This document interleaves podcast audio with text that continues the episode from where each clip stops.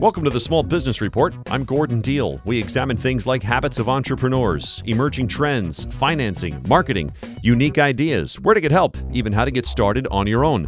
Want to tell the story of your small business? Send me an email at gdeal at compassmedianetworks.com. Today's stories entrepreneurs pick up where Uber and Lyft do not, catering to riders as young as age six, and small business owners weigh in on the current economic climate. Those stories after this. Great news! There's a quick way you could save money. Switch to Geico. Geico could help you get great coverage at a great price, and it only takes 15 minutes to see if you could save 15% or more on car insurance. Go to geico.com today and see how much you could save. Michigan is one of the best places in the country to do business, but you don't have to take our word for it. Take Patti Poppes, President and CEO of Consumers Energy, instead. All of the innovation that's occurring around robotics, AI, it's happening here in Michigan. We have chemical companies, we have pharmaceutical companies, we have medical device manufacturers. Michigan is a magnet for innovators and dreamers. Big things are happening in business here. Find out why by searching Michigan Pure Opportunity. This is the state of parenthood today. Overbooked children and overworked parents scrambling to get places, but entrepreneurs have a fix. Driven mad by the child chauffeuring dilemma, parents are looking to outsource the job to ride hailing services. Unfortunately, the biggest companies, Uber and Lyft, forbid drivers from picking up any unaccompanied riders under the age of 18. And while many parents ignore those rules, others are turning to new services such as Hop, Skip, Drive, which is designed for kids six and up. It's a story by Julie Jargon, who writes a column for the Wall Street Journal called Family and Tech. Julie, what did you look at? Well, I looked at kind of the common parenting problem of, you know, working parents, busy parents who have overbooked kids and they need to get their kids to um, their activities on time. And, and the conundrum that a lot of parents face is how to do that. And so a lot of parents have been turning to um, Uber and Lyft. And uh, but those services have a rule that say that they can't pick up any unaccompanied riders under 18. Um, that hasn't stopped some parents from doing that anyway. Um, but there are also some other ride hailing services that have popped up recently to um, cater specifically to children and chauffeuring children to their activities. All right, so you mentioned one called Hop, Skip, Drive. How does that one differ from, say, Uber and Lyft? Uh, the age obviously is a big factor here. Yeah, so Hop, Skip, Drive is is specifically geared to children ages six and up, and um, to make parents feel comfortable with sending their young children off in a in a car with a stranger, they have a pretty rigorous um, background check process. They um, they make sure that the, the drivers are all screened with background checks and FBI fingerprints. Um, but they also require all of their drivers to have at least five years of experience in childcare. That could mean that they're a parent, or they could have had five years experience being a nanny, or working in some other capacity with children. Um, so that's what really differentiates these kind of services from Uber and Lyft, where you know the, the driver, uh, you know, although they have background checks as well, don't have specific um, child care requirements. Wow. That's incredible. It's starting at the age six, have a kid riding by himself or herself. So, um, how about pricing wise? How does Hop, Skip, Drive compare to, say, an Uber or a Lyft? Yeah, it's a lot more expensive. Um, the the rides, I think, are a little well. The rides can vary, but for Hop, Skip, Drive, the average ride is about seven miles, and um, and the average fare is twenty to twenty five dollars uh, you know, that's considerably higher if you think about, you know, an Uber trip of the same distance. You know, you could be spending a few bucks. So, uh, you know, pe- people are paying more for that service and for knowing that the driver is someone that has, you know, has passed all of these different background checks. Hmm. We're speaking with Julie Jargon. She writes the Family and Tech column for the Wall Street Journal. Her piece is called Uber Says No Kids. These other car services say yes. All right, so you referenced uh, Hop, Skip, Drive. There's a couple others in your story too, like uh, uh, Kango was one, and and Bubble. Are these mostly focused in cities, or can say a suburban parent hail one of these rides as well?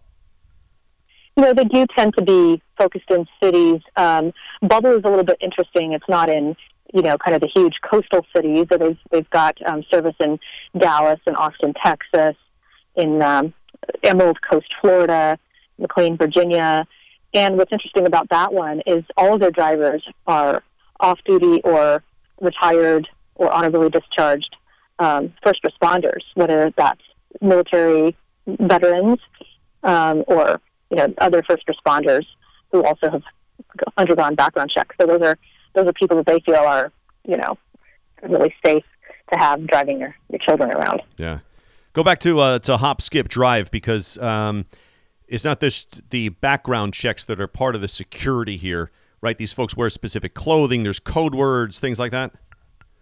Yeah, so they, they arrive at the destination, the school, or wherever they're picking up the child, wearing a bright orange shirt, um, uh, and they ask the child for um, a code word um, so that the child knows, or they say a code word to the child, so that that way the child knows that that driver is legitimate. So they have a previously agreed upon word, and then the driver asks the child for the child's date of birth to make sure, you know, if there are two kids with the same name in the school, they're picking up the right, you know, Bobby or Susie. Um, so it's you know, because they don't have phones and they can't do the typical two-factor um, authentication that you can do on, you know, on your on your phone when you're ordering an Uber, where you're checking the, the license plate and the, the driver's photo and, and the, the, the model of their car. Um, they're able to do it verbally. Is it safe to say that this is a growing trend? Trying to, uh, or I guess, being able to drive around these young riders, uh, age six and over? It, it seems to be because um, now there have been some services that have already gone out of business. I mean, there's kind of a question about whether the business model is sustainable um, because of maybe the difficulty of finding drivers who meet the qualifications. Um, but you know, Hop Skip Drive is expanding. They um, plan to be in more markets by the fall in time for the next school year. They just recently entered the um, Washington D.C. market. Um, so you know, some of the ones that are really well established are growing. Others have folded. So whether this is a long term thing is is unknown. Now Uber tested um, a, a, pilot service in 2017 in a few cities for um, people under the age of 18, and they have said that they are looking at the learnings from that to determine what to do next. So perhaps you know someday Uber will do something, you know, roll something out more broadly, but we don't know yet. Thanks, Julie. Wall Street Journal columnist Julie Jargon. More after this. FMLA, FLSA, ACA, EEOC. It's harder than ever for businesses to keep up with today's evolving alphabet soup of regulations. What's a company to do? Kronos. With Kronos, you can minimize compliance risk and track HR policies, making sure they're applied consistently and fairly. HR, payroll, talent, and timekeeping in one unified system, all with a proven implementation approach and simplified transparent pricing. Learn more at kronos.com/compliance. Kronos, workforce innovation that works. A new survey of small business owners finds 56% say current conditions are good. That's up from 52% during the first quarter of the year. CNBC and SurveyMonkey polled over 2,000 small business owners aiming to measure the vitality of the American economy. Other second quarter findings 60% of small business owners expect an increase in revenues, up from 57%, and 31% expect an increase in full time employee numbers. Up from 28%. Also, 52% of small business owners claim it's harder to find qualified individuals to hire now compared to a year ago. And finally, some 68% of small business owners who have ever purchased ads on Facebook say they'll either spend even more in the coming months or keep their Facebook ad spending the same. Reminder, by the way, the Small Business Report is found on our website this morning with GordonDeal.com. That's also where you can hear our daily news program called This Morning, America's First News.